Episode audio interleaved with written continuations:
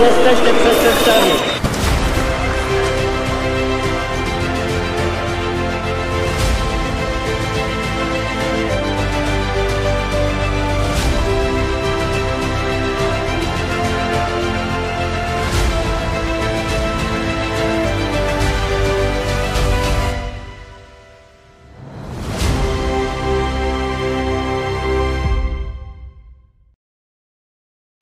Witajcie w tym ostatnim programie w tym roku. Dzisiaj jest ze mną redaktor Michał Fałek. Witam Ciebie serdecznie. Witam Ciebie, witam Was, drodzy widzowie. Bardzo mi miło. Jak widzicie, jesteśmy w takich warunkach trochę polowych. To jest wina tego, że prądu nie ma. Prądu nie ma w całej okolicy tutaj naszej, więc to nie są jakieś specjalne działania czy coś, tylko prądu nie ma w całej okolicy, więc w takich warunkach dzisiaj będzie przebiegał program. Też na wstępie od razu mówimy, że prawdopodobnie będzie on krótszy właśnie z tego powodu, że nie ma prądu i no. Może nam się skończyć ten prąd, co mamy zgromadzony, tak? Tak. Wcześniej. Okej, trudno. Postaramy się tak sprawnie, szybko, wydarzeń dużo, także będzie wydarzeń dużo, także właśnie będziemy je omawiać krótko. Zaczynamy oczywiście od naszego głównego tematu. Zostały ujawnione zarobki gwiazd, powiedzmy, TVP. Tutaj dzięki właśnie kontroli poselskiej Dariusza Jońskiego. No i co wyszło? Wyszło, że tutaj Michał Adamczyk jako dyrektor telewizyjnej agencji informacyjnej otrzymał w zeszłym, no w tym jeszcze roku, tak, 370 000 od kwietnia do grudnia z umów, a jeszcze dodatkowo zarobił ponad 1 000 000 złotych, również Samuel Pereira jako zastępca dyrektora zarobił ponad 400 000 złotych. Później też są inne nazwiska wymieniane. Ogólnie bardzo dużo pieniędzy. Teraz tutaj dużo osób się burzy. Nawet okazuje się, że nawet pracownicy TVP się dziwią, że tak, wysokie mówimy o 4 zarobki. Nazwiskach, tak? To jest pan Adamczyk, główny, można powiedzieć, taka główna twarz, główny propagandista naczelny telewizji pisowskiej. I on też był jako dyrektor programowy, tak? Był jeszcze też pan Olechowski, zdaje się, w tym wymieniony też 1 400 000, bo pan Adamczyk w sumie 1,5 bańki. No i jeszcze 2 wicedyrektorów w Taju, to właśnie Pereira i Tuliński, po około 0,5 bańki zarabiali, znaczy Pereira niecałe, pół, a Tuliński chyba 600, tak? Czyli tam Pereira jakoś najsłabiej, nie? Czyli widać, te jego umiejętności choreograficzne chyba nie zostały docenione specjalnie, ale i tak dużo. Nie? Kelnerskie też nie. Kelnerskie też nie. Chociaż jest to jeden z droższych kelnerów, jeden z droższych, z lepiej opłacanych kelnerów. Właśnie Zibi Boniek napisał na Twitterze, że no, Pereira stał się chyba najlepiej opłacanym kelnerem teraz w Polsce. W każdym razie jest afera, no albo jest wielki skandal. Generalnie wszyscy są oburzeni, bo oto okazuje się, że poseł Joński pokazał, jak wygląda prawdziwa kontrola poselska. Czyli nie jest to okupacja budynku, nie jest to jakieś warcholstwo, nie jest to rokosz czy anarchia, nie jest to przykuwanie się do kaloryferów czy spanie z karimatą w gabinecie prezesa, tylko jest to zwrócenie się do właściwej jednostki o właściwą informację i uzyskanie tej informacji. Po 2 dniach informację dostał. Ciekawe, że wcześniej nie można było tej informacji dostać. Tylko dopiero kiedy przyszedł likwidator do telewizji publicznej, to została ta informacja upubliczniona, czy tak jakby okazana. A wcześniej przez 8 lat te informacje były niedostępne, tak? Czyli ci propagandyści pisowscy, te tłuste koty, a w zasadzie świnie w korycie, zanurzone pełną mordą, pełnymi gębami w korycie i czerpiące z tego koryta, ile wlezie, ile się dało, no, mieli takie apanarze, takie zarobki, które jak wyszły na światło dzienne, no to cała Polska jest szokowana, bo okazało się, że pan Adamczyk zarabia więcej, uwaga, więcej niż prezes Narodowego Banku Polskiego. Taram. Zarabia również więcej niż prezes BBC, niż szef BBC. Szef BBC również zarabia mniej niż pan Adamczyk. No to możemy się tutaj pochwalić, że Polska tutaj tak... Takie tuzy są w Polsce. No to teraz rozumiem, że pan Adamczyk, skoro poszedł do Republiki, no to będzie zarabiał chyba no, nie mniej, prawda? No bo jeżeli on jest takim świetnym specjalistą, że zarabia więcej niż prezes BBC i prezes Narodowego Banku Polskiego, no to jego, można powiedzieć, kwalifikacje, jego umiejętności, jego twarz, medialna rozpoznawalność, no to są tak wysoko cenione, że może jednak zastąpi szefa BBC albo będzie w najlepszej polskiej telewizji, podobno Republika ma być tą najlepszą polską telewizją. Ale bo tutaj... tam wszyscy idą. Rachoń się mówi? Tak. Dobrze, żebym się nie pomylił, bo tam inaczej się na mieście o nim mówi, ale niech będzie Rachoń. Cholecka też poszła, Kłeczek też, no i teraz Adamczyk chyba też wyląduje w Republice. Czyli tak kończą gwiazdy TVP. Na Olimp taki, można powiedzieć. Sięgają ale tam tutaj już jeszcze przy Adamczyku można powiedzieć, pokazać, że... Co to za człowiek? Tak, bo wychodziły już wcześniej, dokładnie we wrześniu wychodziły sprawy. Jego żona ujawniała, pokazywała... Żona? Była żona, że sądzi się Adamczyk o to, w sensie nie chce podwyższenia alimentów i jest sprawa sądowa o to, a tutaj się okazuje, że zarabia takie kwoty. Czyli ona chciała, mówisz, że chciała alimentów tam 20 000 miesięcznie na to dziecko, a on... Nie, 20 nie. Nie chciała 20 000? Chciała podwyższenia. No bo skoro on zarabiał 120 czy 150 miesięcznie tysięcy, no to chyba 20 000 na dziecko by go było stać, nie? Nie stać go było 2000. Okej. Okay. Czyli pan Adamczyk, nie stać było go, żeby dziecku własnemu zapłacić alimenty w wysokości 2000 zł, kiedy zarabiał miesięcznie 150 000 zł, tak? No tak wychodzi. Rozumiem. No i sądził się, bo uważał, że 1200, które wtedy płacił alimentów, to jest wystarczające. No to takiego mamy właśnie... Taki PiS, czy władza PiS-u, czy no, pan Świrski z Krajowej Rady Radiofonii i Telewizji, czy pan Czabański z Rady Mediów Narodowych, czy pan prezydent Duda, który przecież też staje w obronie tego towarzystwa, bo przecież w obronie tego towarzystwa zawetował ustawę okołobudżetową. Oni uważają, że pan Adamczyk z tym swoim postępowaniem, ze swoją historią damskiego boksera, bo jeszcze przypomnijmy, że pan Adamczyk miał postępowanie o pobicie. Szczegóły są bardzo takie, można powiedzieć, drastyczne tego, co robił ze swoją właśnie byłą kochanką. Tak to się akurat nazywa. No ten człowiek jest wzorem rzetelności dziennikarskiej, wzorem człowieka, czy jest człowiekiem, który powinien no, rzeczywiście być na piedestale i powinniśmy go szanować, brać z niego przykład, wpatrywać się z niego i spijać każde słowo z jego ust, które nam powie jako naprawdę coś bardzo ważnego, prawdę objawioną prawie że. Ale tutaj jeszcze bym pokazała, przyszła trochę już do innego tematu, musimy skracać. Skracać, to tylko króciutko. Jest to karzeł moralny. Jest to karzeł moralny, człowiek niegodny jakiegokolwiek stanowiska. Ten człowiek powinien ponieść konsekwencje. Jeszcze powinno być sprawdzone, czy wykonał właściwie swoją umowę, bo to po pierwsze. Tutaj jest jeszcze wątpliwość natury, można powiedzieć, księgowej czy prawnej, ponieważ okazuje się, że pan Adamczyk jednocześnie był zatrudniony na umowę o pracę i jeszcze wystawiał w swojej firmie fakturę. Za to samo, można powiedzieć, telewizji polskiej.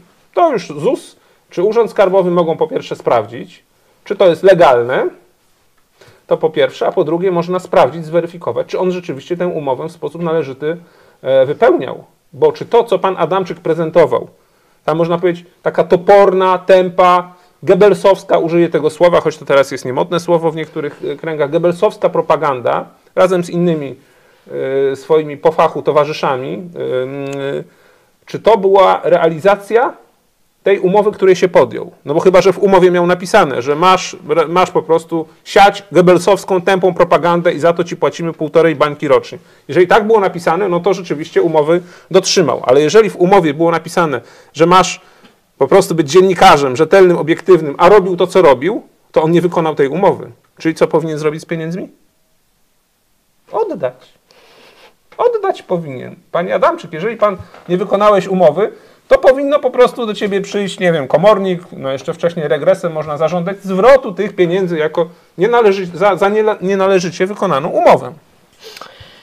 Tutaj jeszcze w tej sytuacji PiS próbuje bronić właśnie tutaj te gwiazdy TVP. Pojawiła się taka grafika na Twitterze PiSu. Tutaj nie możemy Wam pokazać jej ze względu na problemy właśnie z prądem, ale to... Znajdziecie. Jest taka infografika można na Twitterze. Znaleźć, ja przeczytam. Prawo tak zarabiały tłuste koty z TVP za czasów PO i tutaj są zdjęcia Macieja Orłosia, Tomasza Lisa, Piotr Kraśko i tutaj kwoty Tomasz Lis 21 milionów złotych od 2008 do 2016 roku, wow. Maciej Orłoś 2 miliony złotych od 2013 roku do 2016, tutaj jeszcze czyli Orłoś, no dobra, zatrzymam się, najpierw Orłosia weźmy, mniejsza płotka taka można powiedzieć, tak, w porównaniu z Lisem, tak, 2 miliony Orłoś? Tak. Przez 3 lata? Tak. To ile to jest rocznie? 3 lata, 3... 670 tysięcy rocznie. A Adamczyk? 1,5 bańki za niecały rok, bo tam przecież za część roku nie było go, bo już było, wyszła afera i już nie pracował, nie? To macie porównanie Adamczyk z jego rozpoznawalnością i tym, co zrobił, i pan Orłoś z jego rozpoznawalnością, warsztatem dziennikarskim, jego obiektywnością, myślę, raczej chyba nie do podważenia, i jak zarabiał? 3 razy mniej. No to teraz Lisa weźmy, tak? 21 milionów złotych przez 8 lat. Ile to jest na miesiąc? Tak szybko liczymy. 21 milionów na 8 lat, czy 96 miesięcy. Już mieliśmy to wcześniej policzone. To jest 208 tysięcy miesięcznie. Czyli 208 tysięcy miesięcznie dostawał pan Lis, a 150 tysięcy pan Adamczyk. No i teraz, kto jak myślicie więcej zarabiał? Lis czy Adamczyk? I teraz zobaczcie. Ważne jest, żeby porównywać coś, co jest porównywalne. Oczywiście PiS tego wam nie powie prawdy, bo PiS to są kłamcy i oni takie wrzucają grafiki, a nie pokażą wam prawdziwych faktów. Fakty są takie, że pan Lis te 208 tysięcy miesięcznie to kasował za swoją, można powiedzieć, za rachunek wystawiony przez swoją firmę medialną, która produkowała cały program, Tomasz Lis na żywo, gdzie było zatrudnione 15 do 20 osób. I pan Lis z tych 208 tysięcy opłacał wynagrodzenia tych osób, opłacał catering, opłacał noclegi i tak dalej. Czyli produkcja szacuje się, że kosztowała go jakieś 60–70%. Czyli jak mu zostało te powiedzmy 30%, 60 tysięcy miesięcznie mu zostawało, czyli tyle mniej więcej ile Orłosiowi, Lisowi wtedy, w tamtych czasach. Dużo, rzeczywiście dużo. Czy nie za dużo? Czy to są dobre, właściwe pieniądze? To jest kwestia dyskusyjna, to jest kwestia indywidualnej oceny. Ale teraz porównajmy coś, co jest porównywalne. Lis 60 tysięcy 5 czy 10 lat temu za to, co robił, za jego rozpoznawalność, za jego warsztat, za to, ile można powiedzieć reklamodawcy przynosili do telewizji, bo szacuje się, że 160 milionów reklamodawcy zostawili w telewizji przy okazji programów Lisa. No i Adamczyk z jego, można powiedzieć, wspaniałą historią, wspaniałym warsztatem i tym, co robi, czyli tępą, goebbelsowską propagandą, zarabiał dalej 3 razy więcej. Ta-dam! No to teraz mamy właśnie porównanie i można pokazywać spuszczone gacie PiSu i tych kłamców, propagandystów z PiSu, którzy już są odspawani od TVP, ale dalej będą propagandę uprawiać teraz na Twitterze. Ja w tym momencie przypominam Wam, że możecie wziąć udział w naszej sondzie na czacie i również w mediach społecznościowych, która właśnie dotyczy tego tematu, czy milionowe wynagrodzenia są adekwatne do pracy dziennikarzy w TVP. I tutaj macie 4 opcje. Tak, należy im się, trochę za wysokie. Czy to marnowanie pieniędzy, albo może jeszcze inaczej, jeżeli inaczej, to piszcie na czacie. Ja również mam komentarz z czatu, może Dariusz Rysak. Gwiazdy TVP można porównać do gwiazd reprezentacji w piłkę nożną. Oglądać się tego nie da, szczególnie za takie pieniądze. Znakomite porównanie. Porównanie, panie Darku, bardzo dobre porównanie. Dokładnie tak jest. No. I wszyscy muszą to oglądać i wszyscy mają nadzieję, że będzie lepiej, a później no Polacy, nic się nie stało. Faktem jest, że to widać po tych danych, które teraz się pojawiają, bo to mamy 4 tłustych kotów, ale kontrole poselskie będą dalej, już nawet może nie będą musiały być kontrole poselskie, po prostu zacznie się transparentność i uczciwość, na to liczymy i będą pokazane apanarze właśnie Rachonia, Kłeczka, Choleckiej, ale i innych być może dziennikarzy, ale już są dziennikarze, którzy się nie wstydzą tego, ile zarabiali i pokazali. Na przykład ja przed programem czytałem tweet pani redaktor Pajączkowskiej, Nie znam jej za bardzo, ale no, słyszałem gdzieś to nazwisko. Ona jeszcze 3 lata temu, czy 4 lata temu pracowała w TVN-ie i napisała, że wtedy zarabiała 8 000 złotych w TVN-ie, a teraz w Telewizji Polskiej zarabiała ponad 14 000 złotych. No to pokazuje, jaka jest różnica. Prawie 2 razy więcej. No i teraz można się zastanowić, czy właśnie Telewizja Polska nie była takim Bizancjum, w którym był przerost zatrudnienia i przerost wynagrodzeń. No bo skąd się te 2,5 miliarda deficytu budżetowego wzięło? Bo telewizja publiczna, przypomnijmy Wam, przedstawiając założenia budżetowe na przyszły rok, szacowała deficyt na poziomie 2,5 miliarda złotych. Dlatego właśnie te 3 miliardy złotych w budżecie było przeznaczone, żeby ten deficyt zasypać. Po to właśnie, żeby ta firma mogła funkcjonować. Ale jaki ma sens funkcjonowanie firmy, która w ogóle w warunkach rynkowych się nie odnajduje? Przecież telewizja publiczna ma z abonamentu około 600 milionów rocznie. Taką kwotą dysponuje dla telewizji publicznej Krajowa Rada Radiofonii i Telewizji. 600 milionów rocznie. Czy za to nie da się zrobić telewizji publicznej za 600 milionów? Trzeba jeszcze mieć ponad 2 miliardy deficytu. To znaczy, że koszty telewizji publicznej całościowe są na poziomie 3 miliardów rocznie. I to pokazuje, że to jest za dużo. Po prostu tam jest za dużo stanowisk, za dużo być może przeróżnych formatów, może za dużo programów, może to powinna być skromna telewizja informująca to, o czym mówiliśmy ostatnio, z której, można powiedzieć, informacji będą korzystali inni dziennikarze, którzy komentują, którzy już nadają jakiś tam ton, czy jakiś kierunek, czy swoją opinię. W telewizji publicznej, owszem, powinno być miejsce na polskie dziedzictwo narodowe, czyli na polskie filmy fabularne, na polskie seriale, na dobry dokument. Wczoraj pani Jaworowicz była wieczorem z dokumentem, czyli nie została wywalona, nie została zdjęta, można powiedzieć, z programu. Właśnie taka powinna być telewizja publiczna. Dobre formaty, które są sprawdzone, które ludzie lubią, niech będą te teleturnieje, którzy oglądają, czyli ta Familiada, czy co tam innego, czy seriale, tam Klan, odcinek 6000, czy 13000, ile, nie wiem. Są ludzie, którzy to oglądają, niech to będzie, ale niech to będzie rozsądne finansowo, niech to będzie nie przepłacone 3, czy 4, czy 8, czy 10-krotnie, bo to pokazuje, że telewizja publiczna przez ostatnie lata była jedną wielką taką strukturą mafijną, można powiedzieć, taką pajęczyną wysysania z polskiego budżetu naszych wspólnych pieniędzy, bo tam się po prostu tłuste koty pasły i świnie w korycie zanurzone, nie tylko ryje miały, ale pewnie aż po ogon całe cielska, żeby jak najwięcej nakraść publicznych pieniędzy. I to powinno się skończyć, na to liczymy. Ale teraz już nie będzie 3 miliardów na TVP, nawet nie ma tego zapisu o możliwości przekazania w nowej ale to dziękujemy prezydentowi Dudzie. Właśnie ustawy okołobudżetowej 3 miliardy idą na onkologię, a nie na... I prezydent Duda przedstawił to jako swój sukces. Tak. Jaki jest tweet prezydenta Dudy wczorajszy? Po moim wecie w nowym projekcie rządowej ustawy okołobudżetowej nagle znalazły się 3 miliardy na leczenie ciężko chorych dzieci. To wspaniała wiadomość. Można było tak od razu. Można było tak od razu, panie premierze. A tak to... Czyli po moim wecie. Czyli Andrzej, no dzięki Andrzejowi te pieniądze na dzieci się znalazły. No bez jego weta to by nie było. Jeszcze ciekawi mnie to... Ale dlaczego? A przez 8 lat nie mógł wcześniej tych pieniędzy z telewizji publicznej na te dzieci dać? No nie, dopiero teraz. Jak Tusk przyszedł, to wtedy dopiero to weto była okazja, no bo wcześniej przecież nie mógł zawetować Mateuszowi, nie? No bo jak to tak? Co by pan prezes powiedział, nie? Naczelnik państwa Jarosław Kaczyński, jakby tutaj prezydent zawetował wcześniej budżet 3 miliardy na telewizję publiczną, no to by nie wypadało. Ciekawe to, jak Twitter, czy teraz Platforma X stał się głównym takim narzędziem polskiej polityki, bo tutaj Duda informuje o tym na X-ie. Wcześniej też o wecie informował, pierwsza informacja była właśnie na X-ie, a zresztą tuż przed Wigilią. Pułkownik Bartłomiej Sienkiewicz też informował na X-ie i premier Tusk też na X-ie. Zresztą moim zdaniem, ja tutaj rzeczywiście gratuluję premierowi Tuskowi, bo podoba mi się, jak to zrobili. Owszem, poszli po bandzie, ale można powiedzieć, w sytuacji, w jakiej była Polska, ta zniszczona telewizja publiczna, to trzeba było naprawdę ekstraordynaryjne środki przedsięwziąć. I tyle. No po prostu można... No, pytanie jest, czy cel uświęca środki.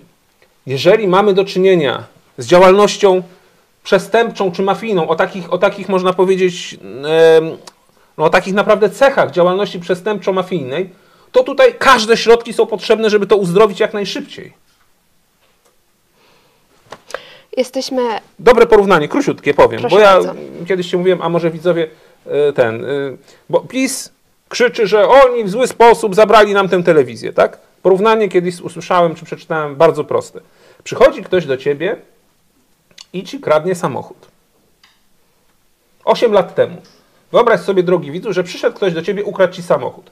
Później wprowadził prawo, w które twierdzi, że to, co ukradłem, to moje. Ty po 8 latach masz możliwość zabrać mu ten samochód. Przychodzisz i zabierasz mu ten samochód, który ci ukradł. A on co robi? Krzyczy na cały świat: złodziej, złodziej, złodziej, bo zabrał samochód i złamał prawo, które ustanowiłem, że co ukradłem, to moje. No właśnie taki jest PiS.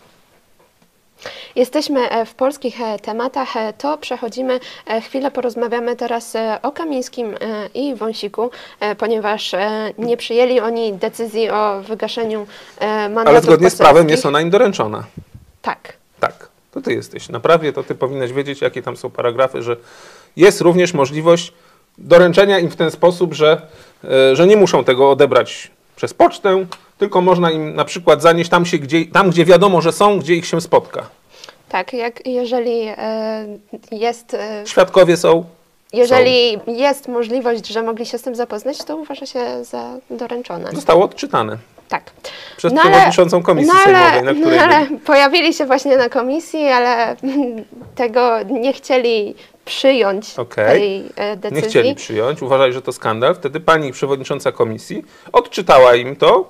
No i oni już w tym momencie zostali można powiedzieć, w oku kamer, całe społeczeństwo już wie, że widzą ludzie, że są zaznajomieni z tym. Czyli w tym momencie rozumiem, że policja może wykonać wyrok sądu, tak? To jest oddzielna kwestia, mandaty, a wykonanie wyroku sądu, ale tutaj Kamiński teraz mówi, że będzie walczył nawet z więzienia. Tak, będzie... Czyli już się spodziewa. A co prezydent Duda na to mówi? Co zrobi? Właśnie pojawiają się informacje, że bardzo prawdopodobne, że będzie ułaskawienie znowu.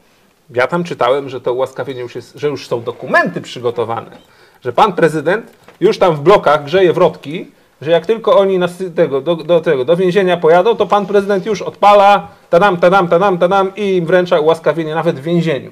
Choć wcześniej pan prezydent powiedział, że ogłosi całemu światu, że w Polsce są więźniowie polityczni. Tak. Dalej przypominamy panu prezydentowi, bo pan prezydent się uczy, tak? Także damy taką szansę, żeby coś więcej się nowego nauczył. Panie prezydencie, proszę rozróżnić więźniowie polityczni, a politycy w więzieniu. To jest różnica.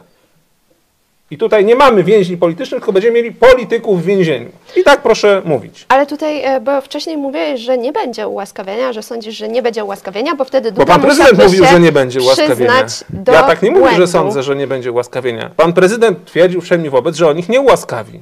No bo musiałby się przyznać do błędu. No bo jak może ich łaskawić, skoro ich łaskawił i on ma władzę prawie że królewską, absolutną i przecież jakich raz ułaskawił, to są łaskawieni, a tutaj wszyscy, a tutaj nagle do więzienia pójdą. I co pan prezydent wtedy pocznie? No musi przyznać, że ich jednak skutecznie nie ułaskawił, czyli to całe napinanie się, ta cała farmazonia, buta i tak dalej, to okaże się, że to jest nic nie warte.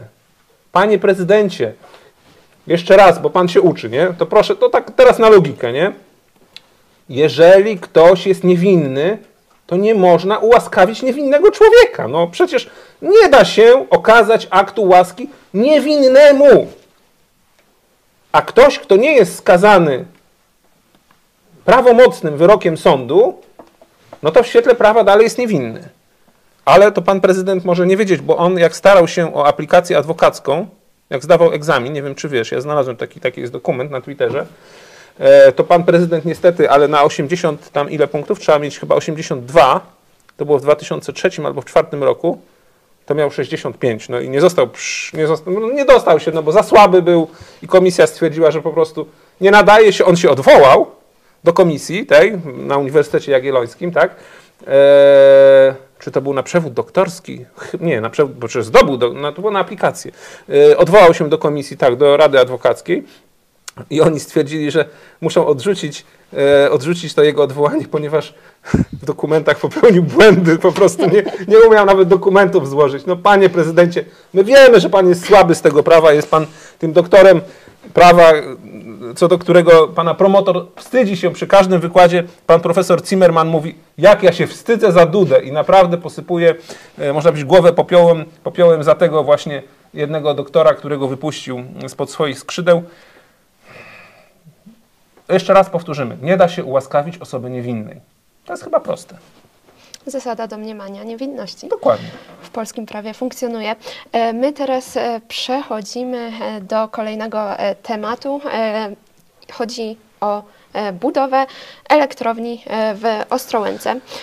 Tutaj teraz zarząd Enei wytoczył powództwo przeciwko byłym władzom spółki za właśnie decyzję o inwestycji w budowę nowego bloku węglowego, który nie został ostatecznie wybudowany, a powództwo jest o 656 milionów złotych. Do 10 osób, w tym do pana jakiego?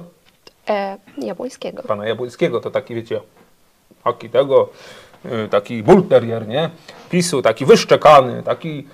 On z Ordo Iuris chyba związany, taki naprawdę, on tutaj będzie dochodził wszędzie sprawiedliwości, w każdej komisji, będzie tam, wiecie, rzucał dokumentami, podnosił głos, krzyczał na premiera, na marszałka i tak dalej, a okazuje się, że jak był w PiSie, to też był tym tłustym kotem, też był w przeróżnych radach i właśnie był między innymi w radzie poprzedniej nadzorczej, czy bądź w zarządzie firmy Enea, to jest firma, która straciła... W Radzie Nadzorczej. Tak, w Radzie Nadzorczej, która straciła na tej nieudanej budowie elektrowni w Ostrołęce, gdzie to PiS, można powiedzieć, wznowił ją, ponieważ jest to w ogóle sprawa, która się ciągnęła prawie 20 lat, cały proces budowlany, inwestycyjny. W pewnym momencie zarządów Platformy to zostało zatrzymane, kiedy uznano bezsensowność w ogóle tej budowy, ale PiS się uparł, że on będzie budował blok węglowy. No i wpompowano tam 1,5 miliarda, po czym PiS w pewnym momencie stwierdził, że no przecież w Polsce już tego węgla nie będziemy, nie wydobywamy, bo jest drogi. No z Rosji nie można ściągać, bo przecież oni chcieli tam ruskim węglem palić. To miejmy tego świadomość, przecież PiS na potęgę ściągał ruski węgiel. To był, można powiedzieć, ich sposób na ogarnięcie tematu węgla w Polsce. Nie, żeby u nas było zwiększone wydobycie, żeby ono było opłacalne, żeby po prostu koszty tego wydobycia jakoś, żeby były zmniejszać te koszty i żeby rzeczywiście szło to wydobycie, tylko za PiSu koszty wydobycia poszły w górę, a PiS ściągał na masową skalę węgiel z Rosji. No okazało się, że to się skończy i wtedy co? Zamknęli tę budowę? Można powiedzieć, rozwalili wszystko, bo doszli do wniosku, że przerobimy to na blok gazowy. 1,5 miliarda wyrzucone w błoto. I między innymi firma Enea wycofała się z tego projektu i teraz zarząd Enei chce domagać się od poprzedniego zarządu i Rady Nadzorczej, no, można powiedzieć w powództwie cywilnym, zwrotu tych utraconych przychodów czy utraconych zysków, no generalnie strat dla przedsiębiorstwa. O takich pieniądzach mówimy. Ja myślę, że takich procesów będzie naprawdę dużo więcej. To dlatego, że rząd się zmienił? To dlatego teraz? Oczywiście, że tak. Oczywiście, że tak. Zapisu dochodzą takie informacje na Twitterze dawnym, czyli na portalu X, że naprawdę to, co zobaczyliśmy wczoraj, czyli te zarobki Adamczyka, zarobki Pereiry, to jest naprawdę wierzchołek wierzchołka góry lodowej. Że to, co Polacy zobaczą w najbliższych tygodniach czy miesiącach, to będą dowody na przekręty na grube miliardy. Bo tu jeszcze dojdą kontrakty w wojsku, tu jeszcze dojdą te sytuacje z lasów państwowych, tu jeszcze dojdą właśnie te wszystkie fundacje. A i tak z lasów państwowych już bardzo dużo wyszło. Wczoraj na Komisji do Spraw Kultury była informacja, że PiS stworzył około ponad 40 przeróżnych fundacji, właśnie takich Narodowy Instytut Wolności, ten Polski Fundusz i tak dalej. Wszystkie te takie podlane sosikiem patriotycznym. I te fundacje miały budżet ponad 30 miliardów złotych. Miliardów złotych, ponad 30. Do rozdania dla swoich. na przeróżnej wątpliwości programy, nie? I to korzystali z tego wszyscy. Teraz wychodzi, że gdzieś tam mąż jakiejś tam posłanki, tak? Brał, nie? Mąż posłanki Szydło chyba też brał, prawda? Że tutaj oczywiście NCBIR, to teraz też wyjdzie, jakie tam były gigantyczne przekręty. To naprawdę pan Adamczyk to będzie mały Miki w porównaniu z tym, co wyjdzie, nie? Ja wczoraj oglądałem krótki film wiceministra rolnictwa pana Kołodziejczaka, nie? Który pokazywał listę firm, które w czasie, kiedy właśnie była możliwość, kiedy trwała już wojna w Ukrainie, które ściągały to zboże. Nie? Nie zawsze to zboże, można powiedzieć, techniczne i tak dalej, ale które na potęgę ściągały zboże. Mówił, że to jest 17 000 rekordów, w liście, tak ją przewijał, a każdy rekord to jest często ileś tam wagonów, no nie? Pszenicy, czy tam kukurydzy i tak dalej. I to było ściągane do Polski, korzystając, można powiedzieć, z tego, że były otwarte drzwi, ale ściągały to polskie firmy, często powiązane z politykami PiS-u. Ogromne pieniądze na tym zrobili. Ogromne, gigantyczne, nie? Afera kolejna, o której gdzieś tam też informacje zaczynają dochodzić. Duża grupa ludzi związanych z PiS-em ściągała na przykład z Białorusi, czy przez przejścia z Białorusią, nawozy. Rosja, Białoruś i tak dalej. Pakowali je w worki z napisem azoty i sprzedawali azotom. Konfekcjonowali azotom, żeby azoty dalej sprzedawały, zarabiając na tym gigantyczne pieniądze.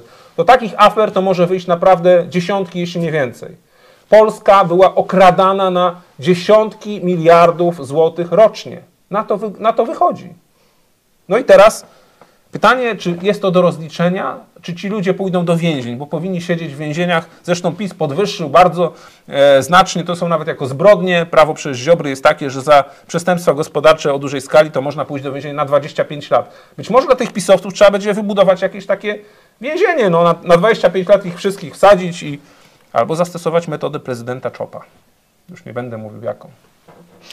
My teraz przechodzimy trochę do tematów zagranicznych, ale też nie do końca, ponieważ teraz, dokładnie dzisiaj rano, był duży atak rakietowy rosyjski na Ukrainę, ale też do Polski przedostał się tajemniczy obiekt. Refleksem popisał się pan Mariusz Błaszczak, tak? Tak.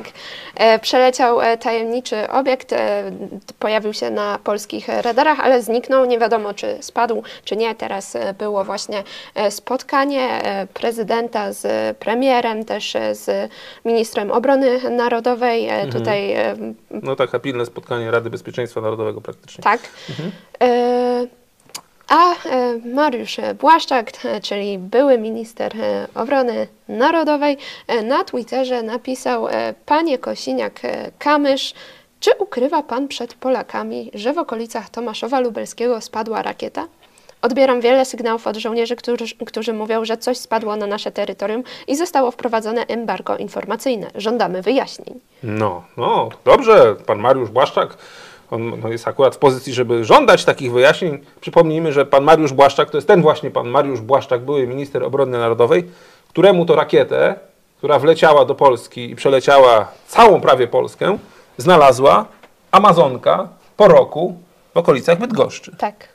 I przypomnijmy też, że to za jego czasów w gabinecie komendanta głównego policji. Ale to nie ten minister. Policji. Bardzo mi przykro, bo to minister spraw wewnętrznych administracji jest od policji. A nie mam. No ale za jego czasów, tak, za jego czasów. No za jego czasów też były ukrywane informacje. Spadła rakieta w Przewodowie i zabiła 2 Polaków i do tej pory nie jest to wyjaśnione. To za czasów Błaszczaka rzeczywiście. Natomiast warto pokazać kolejny fakt, widzowie, żebyście zobaczyli, że pisowcy, mimo iż wydaje się, że mają rację, to tak naprawdę jak zwykle kłamią. Bo o której godzinie pan Mariusz Błaszczak napisał tego tweeta? A, nie widzicie. To wam powiem. O godzinie 10:43 napisał, że warto, żeby Wojsko Polskie poinformowało, tak? Tak. A o której godzinie Wojsko Polskie poinformowało? Bo jest taki komunikat Wojska Polskiego i on się pojawił, uwaga, o godzinie 10:40. Tadam. No to pan Błaszczak 3 minuty po tym, jak Wojsko Polskie poinformowało, pisze tweeta: Wojsko Polskie, no, ukrywacie coś, może byście tak poinformowali obywateli. Panie Błaszczak, no okazuje się, że jesteś pan po prostu zwykłym kłamcą. I tyle. Jeszcze może porozmawiajmy teraz o Ukrainie i o tym, co się tam dzieje. Właśnie tak. Był ten No bo właśnie, co się stało? Dlaczego coś wpadło? Bo prawdopodobnie to albo wpadła ruska rakieta, albo wpadła ukraińska rakieta obrony przeciwlotniczej. Otóż Rosjanie dzisiaj mają swój dzień zemsty. Przez długi czas się do tego przygotowywali, zbierając rzeczywiście zasoby. Był taki dosyć dłuższy okres spokoju, kiedy Ruscy nie atakowali Ukrainy w ten sposób, takimi atakami rzeczywiście rakietowymi na dużą skalę. Tylko tam przez ostatni czas testowali, wysyłając tam, wiecie, po 20-40 szachidów. Już tych szachidów mają naprawdę dużo, bo już i sami zaczęli je produkować. I one są też niestety ulepszone w stosunku do tych szachidów sprzed roku. Także też są trudniejsze w ten sposób do zestrzelenia przez Ukraińców. Ale nie było takiego zmasowanego ataku rakietami rzeczywiście, balistycznymi, wystrzeliwanymi z samolotów i tak dalej. Dziś w nocy wystrzelili około 160, można powiedzieć, środków napadu powietrznego, z czego około 90 to są rakiety takie manewrujące typu Krus. Część to są rakiety balistyczne, około 40, reszta to są te szachidy. Najgorsze, że te ataki były w wielu falach. Kilkakrotnie ludność musiała uciekać do schronów w wielu miastach Ukrainy, bo to był i Kijów, i Charków, i Odessa, i Lwów, i Dniepr, i Połtawa, także wiele miast. No i mimo iż Ukraińcom udało się zestrzelić prawie wszystkie rakiety manewrujące, bo zestrzelili z tych 90-85, to praktycznie nie zestrzelili żadnych rakiet balistycznych, czyli rakiet typu właśnie Iskander, typu tam H-22, kalibrami chyba nie uderzyli, ale chyba 5 Kinjałów wystrzelili, czyli tych najnowszych rakiet.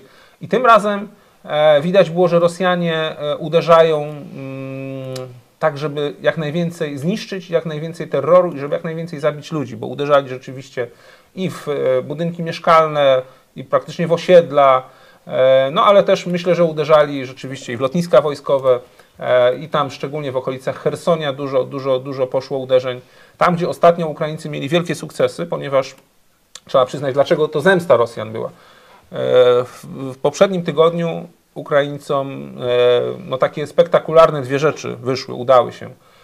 Pierwsze to było zestrzelenie, praktycznie jednoczesne, no, w odstępie praktycznie tam kilkunastu czy kilkudziesięciu maksymalnie minut, 5 samolotów na froncie południowym. Dokładnie to, przepraszam, były 3 samoloty właśnie jednocześnie, a później kolejnego dnia były 2 kolejne samoloty. I to były samoloty no takie bombowe, Su-35.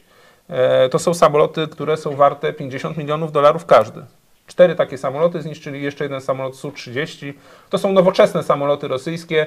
Dla nich to była wielka porażka, bo to jest nie tylko utrata, można powiedzieć, bardzo cennych samolotów, które wydawało im się, że są niezniszczenia. One, można powiedzieć tak, wcześniej bezczelnie cały czas podlatywały i zrzucały bomby tam na okolice Chersonia, szczególnie tam na ten przyczółek na lewym brzegu Dniepru, który Ukraińcy zdobyli wokół, przy miejscowości, przy wiosce Krynki się to nazywa. To tam Rosjanie zrzucali bomby i 3 znowu podlatywały te bombowce i nagle dostały strzał. Mówi się, że Ukraińcy tam podciągnęli po prostu baterię Patriot, którą niedawno dostali od Niemców i ta bateria zaczęła służbę w okolicach Odessy i się skończyło kozakowanie ruskie, bo następnego dnia stracili kolejne 2 i w tym momencie przestali w ogóle tam lotów bojowych Rosjanie. A co się stało kilka dni później? Otóż kilka dni później, a dosłownie to było chyba 2 czy 3 dni temu, Ukraińcy zaatakowali w porcie w Teodozji, to jest na wschodzie Krymu, czyli dosyć daleko od frontu, bo to jest od frontu, wiecie, tam ponad 400 kilometrów. Wydawało się, że Rosjanie są tam bezpieczni, że Ukraińcy nie mają rakiet, które by tam doleciały. Okazuje się, że mają, że to był prawdopodobnie Storm Shadow, czyli ta rakieta francusko-brytyjska i to wersja o zwiększonym zasięgu, o zasięgu ponad 500-kilometrowym i zniszczyli ruski okręt desantowy, który się nazywa Nowoczerkask, który wybuchł, można powiedzieć, w takim spektakularnym właśnie wybuchu. Podobno tam były szachidy na tym okręcie, raczej tam nie były szachidy, raczej trzeba wierzyć tym informacjom, że było tam po prostu bardzo dużo pocisków, szczególnie tam do gradów, takich, no, do takiej artylerii rakietowej. Także był po prostu załadowany, można powiedzieć, amunicją i dlatego tak efektownie wybuchł, że nawet fragmenty tego okrętu ruskiego znalazły się w odległości 700-800 metrów od portu, po prostu w mieście, wylądował gdzieś tam. Także jak będzie na olimpiadzie konkurencja, można powiedzieć, rzut okrętem, czy wystrzał okrętem na odległość, no to Ruscy tutaj mają rekord świata na pewno w tym momencie, trudny do pobicia. No i to dla nich była wielka strata, bo tam oczywiście zginęło kilkudziesięciu marynarzy, ale to jest kolejna strata wizerunkowa. Po prostu Ruscy wiedzą, że flota czarnomorska, no nie ma co w ogóle wypływać na Morze Czarne, nie? Czyli flota czarnomorska już nie jest czarnomorska, bo może być na Morzu Czarnym wszędzie zniszczona. No i to był wielki sukces, taki też propagandowy, podnoszący morale Ukraińców, choć sytuacja na froncie łatwa nie jest. Wcale nie pokazuje tego, żeby jakoś mówić, że jest dobrze, nie? Bo nie jest dobrze. Teraz na froncie jest źle. Ukraińcom po prostu brakuje amunicji, brakuje ludzi. Nawet była ostatnia informacja, że musieli opuścić miejsce, jedną wioskę, którą bronili z sukcesem od wielu miesięcy, bo im się skończyła amunicja. Bo już po prostu nie mają czym strzelać do kacapów, nie? I to jest efekt tego, co się dzieje na świecie, tak? Czy to jest efekt Węgier? Za to jest odpowiedzialny między innymi Orbán. Właśnie teraz się szykuje spotkanie Zeleńskiego z Orbánem. I za to są odpowiedzialni też Amerykanie, tak? W Ameryce okazuje się, że można powiedzieć, sukcesem blokuje wejście na agendę głosowania pomocy dla Ukrainy w wysokości $60 miliardów. Speaker Izby Kongresu, pan Johnson, speaker, czyli taki ichniejszy marszałek Sejmu, można powiedzieć, od którego zależy, co jest w ogóle głosowane, co jest na agendzie, no to on tego nie wpuszcza na agendę. Okazuje się, że kampania wyborcza pana Johnsona sprzed kilku lat była finansowana przez rosyjskich oligarchów. Znaczy tam są rosyjskie ślady wśród finansowania kampanii wyborczej tego amerykańskiego polityka, który dochrapał się takiego stanowiska i teraz być może właśnie spłaca swój dług. Będzie jakaś zmiana na arenie międzynarodowej, na przykład po tym spotkaniu Zeleńskiego z Orbánem? Nie, myślę, że to niewiele. Znaczy Unia Europejska już postanowiła, że będzie starać się w sposób jakiś tam formalny omijać to weto Węgier. Orbán i Węgrzy generalnie stracili wizerunkowo na tym, tak, że to jest nie do odrobienia być może.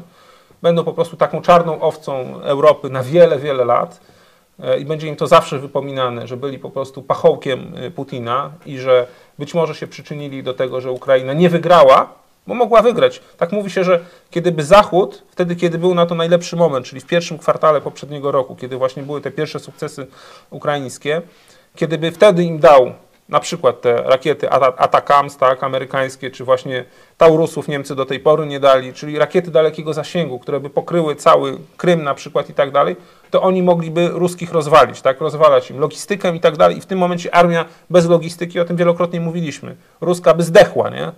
A Rosjanie cały czas mieli logistykę i cały czas te transporty szły, zaminowali, wiecie, no całą obronę zrobili, stworzyli rzeczywiście dobrą obronę, to trzeba Ruskim przyznać, że oni wiele błędów, które popełnili na początku idąc na hura i myśląc, że w tydzień czy w 2 tygodnie wezmą Ukrainę całą, no te błędy takie jakby odrobili, tak? Nauczyli się na tych błędach i rzeczywiście teraz nie jest lekko Ukraińcom. Oni teraz nie biją się z głupią armią, tylko biją się rzeczywiście z silną armią, która okrzepła, która też dostaje zasoby, która przecież dostała milion, wiecie, pocisków artyleryjskich od tego, kim on jest, tak?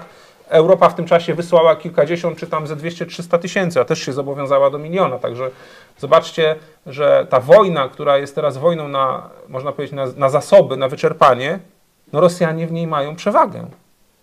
Ukraińcom zaraz zabraknie żołnierza, zabraknie amunicji. Oni być może będą musieli oddawać co rusz kolejne rubieże obronne. I to jest tragiczna wiadomość, bo ci, którzy mają rozum na Zachodzie albo nie są opłacani przez Kreml, to mówią prawdę. Może się to skończyć tym, że żołnierze amerykańscy, polscy będą musieli przelać krew za rok czy za 2 na polskiej granicy na przykład. Także nie jest lekko, no trzeba modlić się. Ja wczoraj dostałem takiego SMS-a że Ukraińcy, taki łańcuch modlitewny tworzą i ci, którzy wierzą, Ukraińcy, proszą bardzo o modlitwę. Także tutaj przy okazji pokażę właśnie, mamy, zobaczcie, Nowy Testament Moro, nie? Taki wojskowych, mówimy akurat o wojnie w wojskowych barwach. Pamiętajcie o Ukrainie też w modlitwach swoich i trzeba wołać do Boga, żeby dawał im siłę, a żeby ci ludzie w świecie, od których zależy ta możliwość zmiany, nie? Tej pomocy, żeby ta pomoc dla nich popłynęła szerokim strumieniem, żeby się ogarnęli, żeby podjęli właściwe decyzje, bo wiecie, Stany Zjednoczone, wielu tam mądrych ludzi mówi, między innymi generał Ben Hodges, nie? Który u nas w telewizji był. Amerykanie za 5% swojego rocznego budżetu na wojsko, można powiedzieć, zniszczyli ukraińskimi rękami 50% siły armii rosyjskiej, bo szacuje się, że tyle, można powiedzieć, siły straciła armia rosyjska. Ale dalej te 50%, które zostało Rosjanom, i oni przestawili swoją gospodarkę na tory wojenne, nie? Może wystarczyć, żeby Ukrainę stłamsić i w dłuższym okresie czasu pokonać. W tym sensie, że może nie zajmą Ukrainy, ale zmuszą ją do rokowań, do tego, żeby oddała to, co Ruscy już zagarnęli, a to będzie dla Ruskich zwycięstwo. Bo Ruscy są gotowi, wiecie, jeść tam szczaw i mirabelki, tak jak kiedyś mówił poseł Niesiołowicz, że to jest takie coś ekstra, nie? Ruscy są do tego gotowi, byleby dalej być wielkim, imperialnym krajem, nie? Oni będą myśleli, taplamy się w gównie, w błocie, nie mamy kibla, jemy najgorsze rzeczy, ale my jesteśmy największym mocarstwem, nikt nam nie podskoczy i będą szczęśliwi. Taka to jest mentalność po prostu rosyjskiego człowieka. Ja dziękuję Wam bardzo za udział w sądzie. Mamy wyniki. 82% naszych ankietowanych stwierdza, że wynagrodzenia dla dziennikarzy TVP to jest marnowanie pieniędzy. 8% stwierdza, że tak, należy im się. 7%, że trochę za wysokie, a 4%, że inaczej. Tutaj do inaczej. Anna Skubis, wybrałam inaczej, bo to nie tylko marnowanie pieniędzy, ale jak mawiała moja babcia, obraza boska. Oczywiście ta obraza to przede wszystkim z powodu efektu tej pracy. Nie wymaga to objaśnienia. To jest obraźliwe dla zwykłych Polaków. Zobaczcie, pan prezydent Duda w ramach tej walki o telewizję zawetował ustawę okołobudżetową, gdzie miały być między innymi podwyżki dla właśnie nauczycieli, też przedszkolanek, przeróżnych takich grup, które są nisko uposażone, tak? Pan Adamczyk przez 1 miesiąc zarabiał tyle, ile taka podstawowo uposażona nauczycielka z właśnie nie z wielkim stażem zarabia przez miesięcy 40. Czyli ktoś musi tyrać ponad 3 lata, żeby zarobić tyle, ile ta świnia pisowska zarabiała sobie przez miesiąc, nie? I to znaczy jeszcze sącząc propagandę, nie? Żeby on był rzetelnym dziennikarzem. To jeszcze można by się zastanowić. Jeżeli to byłby ktoś, wiecie, nie wiem, jak jacyś tacy wybitni dziennikarze, nie wiem, David Attenborough na przykład, tak? Czy Jeremy Clarkson, tak? Bo z Polski to tutaj żadnych nazwisk nie chcę podawać, tak? Ale mówiliśmy wcześniej o przeróżnych dziennikarzach, że oni mieli wyrobione nazwiska, tak? To wtedy można by się zastanowić, czy to nie jest ok. Ale to naprawdę woła o pomstę do nieba, rzeczywiście. To, co się dzieje. I jeszcze on wychodzi, jak papież na tym, w oknie, nie? I on tym ludziom, którzy piwatują, biednym emerytom, którzy mają 1500 miesięcznie często, mówi: walczcie o mnie, żebym ja mógł dalej zarabiać 1,5 miliona rocznie. Ten człowiek nie ma żadnego sumienia, tak? Ale wiecie, PiS 11 stycznia robi marsz milionerów. Także być może tam będą tłumy. A może okaże się, że ludzie rzeczywiście wezmą, pójdą po rozum do głowy, zobaczą, jakie są fakty i w tym marszu milionerów będzie właśnie szedł Adamczyk, Pereira, Rachoń, Kłeczek, Cholecka, i będzie ich tam 10 tych milionerów oficjalnych, a reszta to może się będzie wstydziła już przyjść. W każdym razie na razie dobrze wyglądają te pikiety w obronie mediów, nie? Pisowskie, tak. 5, 10, 20, 50 osób czasami. My przypominamy również, jako że to ostatni program w tym roku, o wsparciu telewizji Idź Pod Prąd, ponieważ my się utrzymujemy z Waszych dobrowolnych wpłat. I u nas się takich milionów nie zarabia. Nawet byśmy chyba nie chcieli. Ja bym nie chciał, bo to wiecie, my mamy podejście takie, że robimy coś, co uważamy, że jest ważne, że jest wartościowe i nie robimy tego dla pieniędzy. Nie robimy tego po to, żeby mieć właśnie wille, baseny, jakieś tam te homary, restauracje i tak dalej. Owszem, te pieniądze są potrzebne, żeby zapłacić za pracę tej ekipie, która tutaj pracuje, często młodych ludzi, którzy dali swoje serce i nie poszli właśnie do jakiejś telewizji, być może, która im zapłaci 2 czy 3 razy więcej, tak? Czy gdzieś do innej pracy, tylko chcą być tutaj, żeby do Was dotarła ta informacja. Dlatego prosimy Was, wspierajcie nas. Nazywamy to gitarami. Tych gitar jest w tym miesiącu 820. To jest więcej niż miesiąc temu, o tej można powiedzieć, porze miesiąca, ale no, sami dobrze wiecie, że zostały już tylko dni wolne, czyli został no, dzisiaj jeszcze popołudnie, ale później sobota i niedziela do końca miesiąca i do końca roku. Także nie wiem, czy te 180 gitar jeszcze do nas przybędzie przez te 2 dni, choć mamy nadzieję. Może się okaże, że znowu będzie trochę mniej niż 1000, ale jesteśmy Wam wdzięczni za każdą wpłatę, za każdą gitarę, którą nazywamy, bo jest to dla nas taki dowód, że kolejna osoba jest z nami na trwałe. Mimo tego, co mówimy, jakoś niewiele osób się odwraca od nas. Niektórzy tak trochę grożą palcem albo mówią, że no zobaczymy, czy tutaj za bardzo w lewo nie skręciliście. No nie, my po prostu widząc to zaprzaństwo po prawej stronie, tak zwanej, nie? Bo przecież to są socjaliści ci pisowcy, ale widząc to zaprzaństwo, nie mogliśmy na to patrzeć obojętnie. Dlatego wzywaliśmy, to się musi zmienić. Być może ci, którzy teraz przyszli, okażą się rzeczywiście mężami stanu, na to mamy nadzieję, o to też się modlimy do Boga, żeby te władze no, dały radę i zmieniły ten burdel, który był w Polsce, nie? To bagno, ten stajnie augiasza. Taką mamy nadzieję, a jeszcze z informacji na dzisiaj, to o 17:00 nie ma dzisiaj Info Iść Pod Prąd, ale o 18:00 jest dogrywka, będą warsztaty biblijne, także zapraszamy na 18:00, a ja już dziękuję Tobie za udział w programie, był ze mną redaktor Michał Fałek. Dziękuję Tobie, dziękuję Wam, jako że to jest nasze ostatnie spotkanie w tym roku, to życzymy Wam dobrej zabawy sylwestrowej, udanego tego czasu, ale żebyście też mieli czas na jakąś taką refleksję na temat tego, co w tym roku się zadziało. No i żebyśmy w następnym roku spotkali się znowu w dobrych humorach, pełni nadziei. No i będziemy dalej iść pod prąd. Jeżeli będzie trzeba, to będziemy ostro krytykować i Tuska, i Hołownię, tak jak krytykujemy dzisiaj Dudę, Kaczyńskiego, jeżeli będzie trzeba, jeżeli na to zasłużą. Taka jest nasza misja. Także do zobaczenia.